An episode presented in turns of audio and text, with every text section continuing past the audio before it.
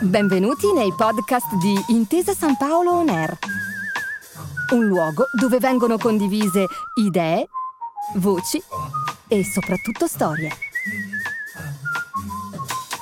Buon ascolto.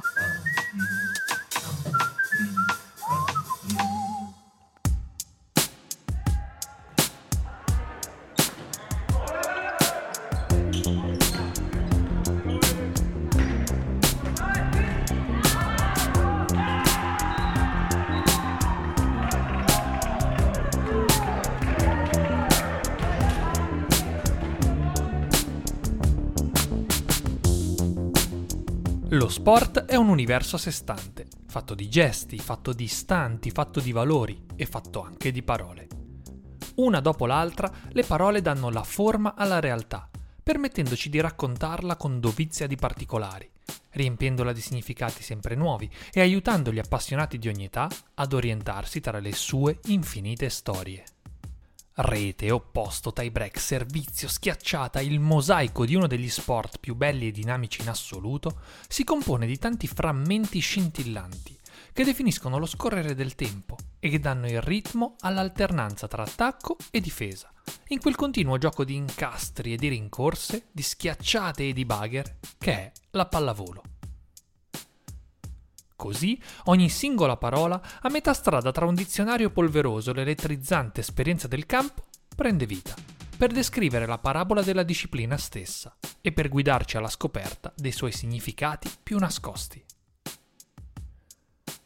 Per farlo, in questo viaggio saremo accompagnati anche dai campioni della Lube Volley, che attraverso i propri ricordi e gli aneddoti più cari ci offriranno le loro chiavi di lettura sulle parole del volley.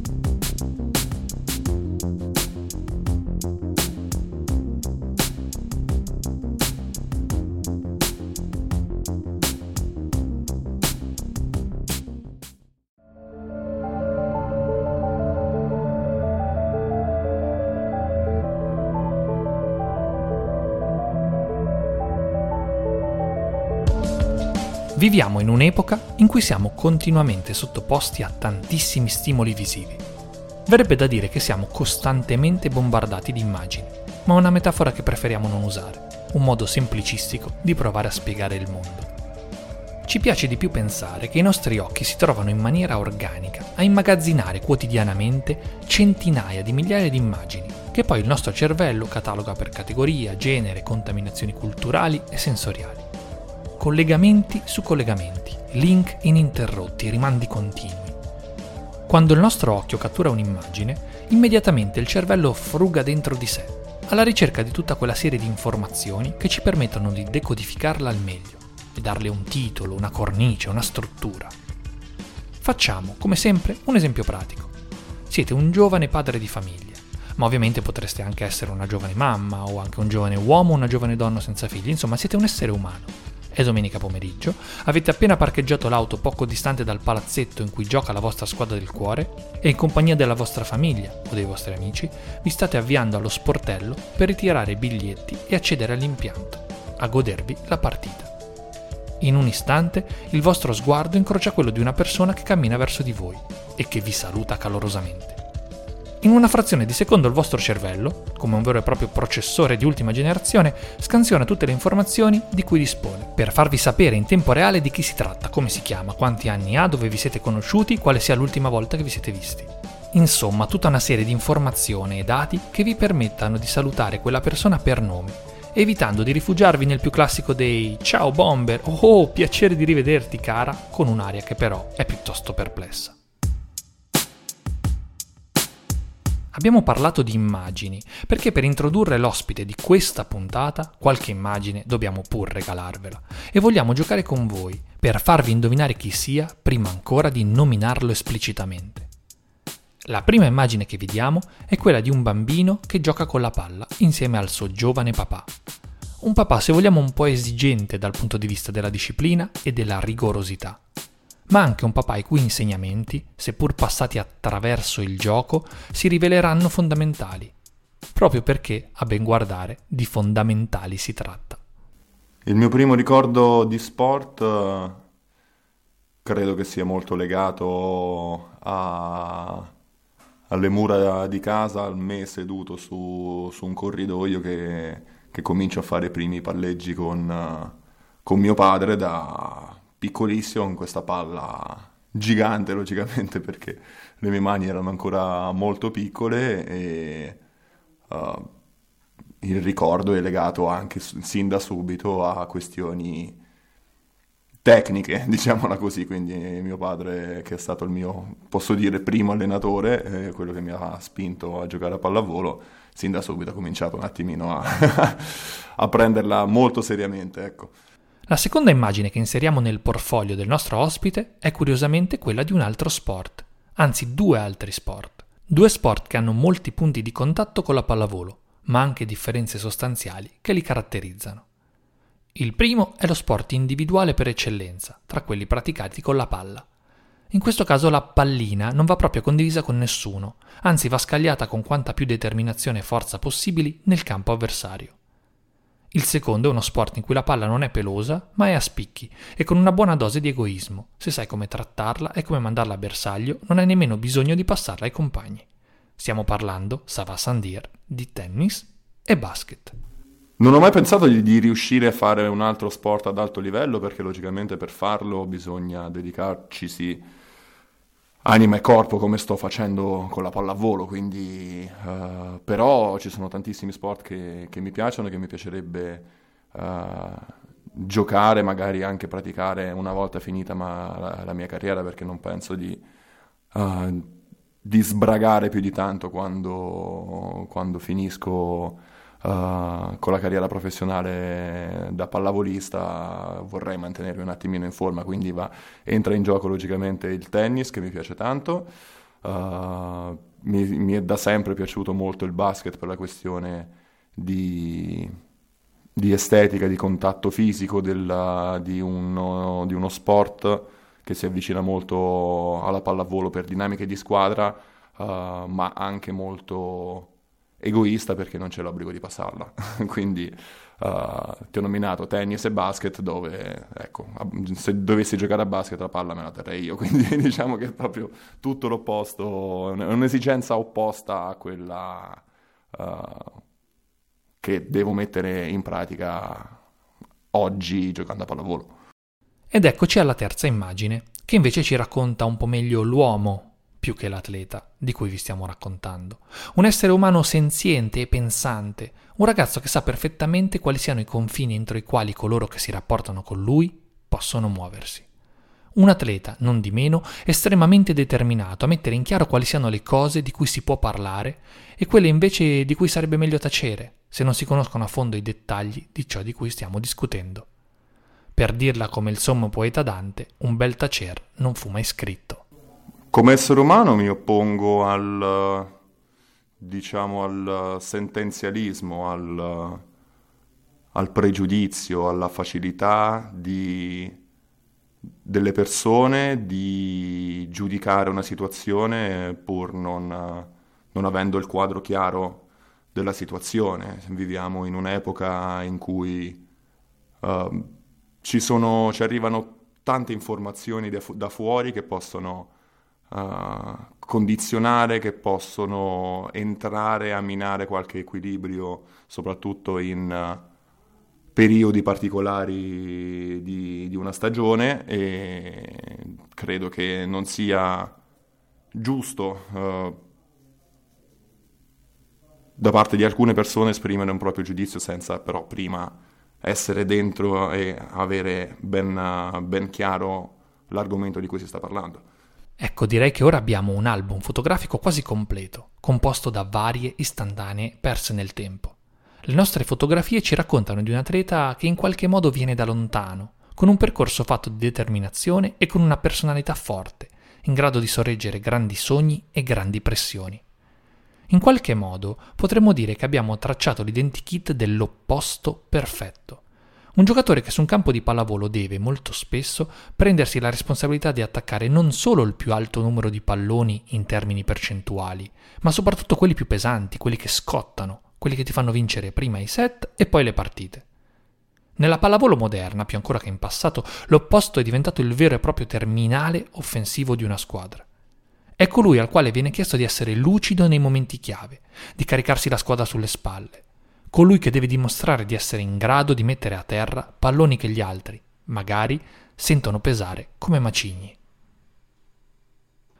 Lo fa con l'attacco, ovviamente che è la sua prima fonte di punti, ma molto spesso lo fa anche con la battuta, che sappiamo essere il primo fondamentale d'attacco nella pallavolo di oggi e il nostro protagonista alla storia della pallavolo ne ha consegnate alcune memorabili di battute. Una, in particolare, una singola, è considerata ancora oggi il record mondiale di velocità mai raggiunta. Zaitsev has just delivered an ace. Mihailovic, who's only just come onto court as well, an obvious target.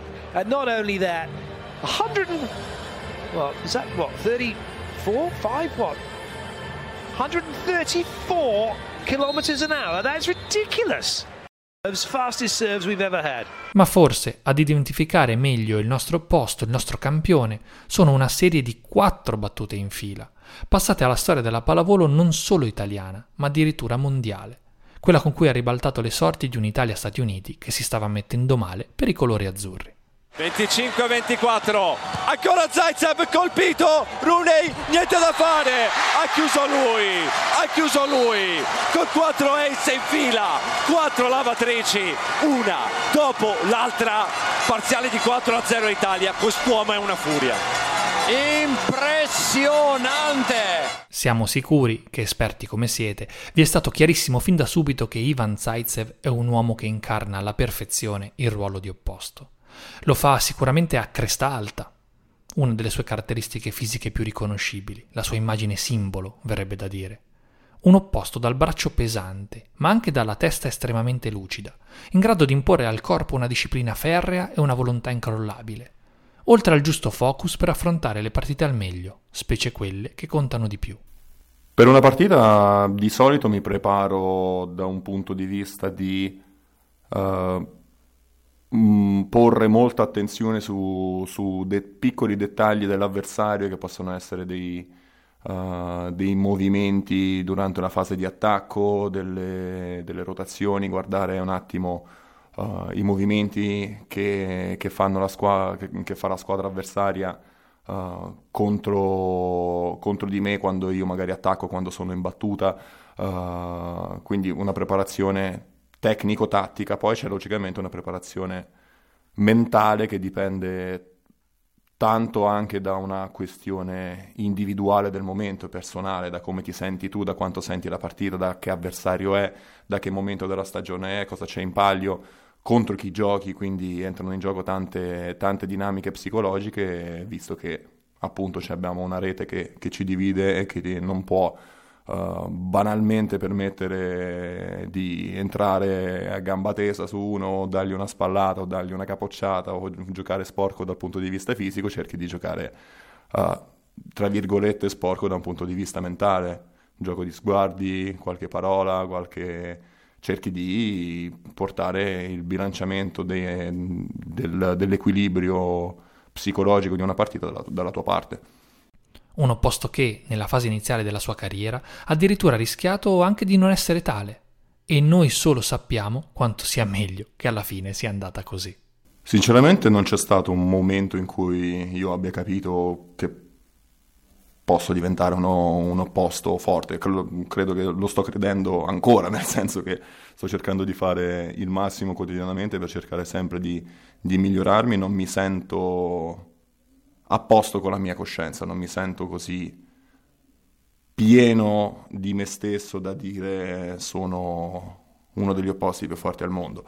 Uh, sicuramente il momento in cui mi sono più sentito a mio agio giocando da opposto è quando uh, appunto ho cambiato ruolo da schiacciatore a opposto e mi sono sentito libero proprio emotivamente e psicologicamente. Quella è stata una bella sensazione che mi ha permesso di di capire che forse era il ruolo uh, più adatto a me, e il ruolo anche più adatto da un punto di vista di cercare sempre di, di migliorarsi, appunto.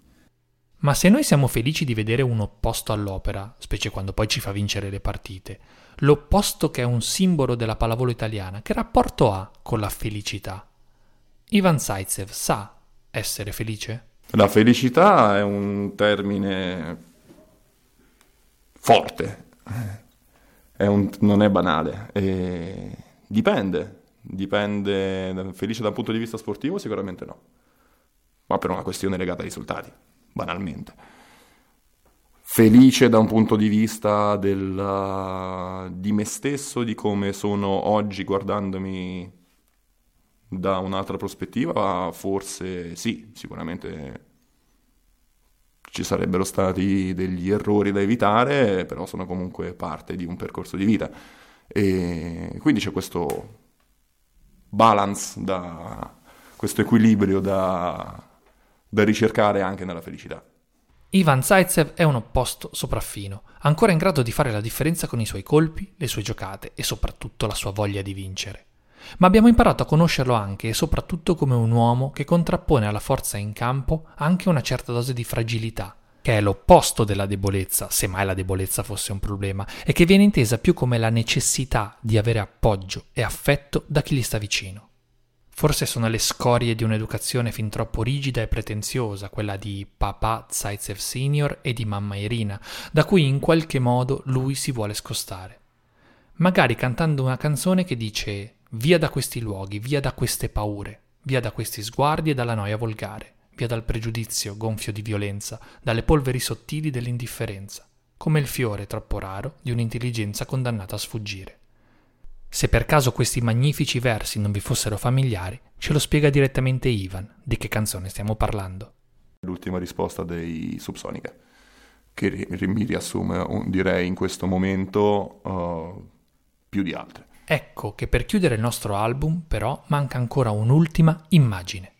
La scegliamo per ultima, ma metaforicamente la mettiamo in copertina. Perché l'immagine dice molto dell'atleta e molto di più dell'uomo.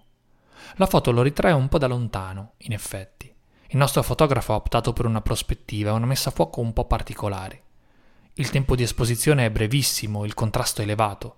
Riusciamo a malapena, nello sfondo di una vetrata da cui entra un bel sole pomeridiano, a scorgere i contorni di un corpo vigoroso, definito nei muscoli, eppure leggermente appesantito dal lavoro svolto fin lì. Ci avviciniamo a questo corpo per vedere che è completamente sudato, sfinito nella fatica per aver dato tutto in palestra. Un corpo che però è quasi divorato dal fuoco sacro della motivazione e alimentato dal desiderio di continuare a migliorarsi, sempre. Quello che cerco nella pallavolo e nello sport è il dare tutto quanto, il tornare a casa distrutto la sera, uh, contento di aver uh, dato il massimo, cioè sentirsi a posto con, con, se stessi. Poi logicamente vivendo in un mondo di sport uh, il tuo massimo può anche e spesso non bastare per portare a casa trofei, vittorie o comunque essere ricordato, mettiamolo così. Eh, quindi la mia idea è, è, quella lì. Se poi il massimo che do serve anche a, ad allungare il palmarès, mettiamola così, a portare a casa qualche coppetta e qualche medaglia, ben venga, perché sono comunque cose da, da ricordare che ti, ti dicono che stai, stai, sei sulla strada giusta e stai facendo la cosa giusta perché è un riconoscimento al tuo duro lavoro, però intanto il duro lavoro va, va svolto e va svolto quotidianamente. Insomma, se è vera la teoria secondo cui gli opposti si attraggono, non rimanere calamitati da Ivan Zaitsev, l'opposto per antonomasia, nella sua persona e nelle sue parole, è semplicemente impossibile. Grazie per aver ascoltato i podcast di Intesa San Paolo On Air. Al prossimo episodio.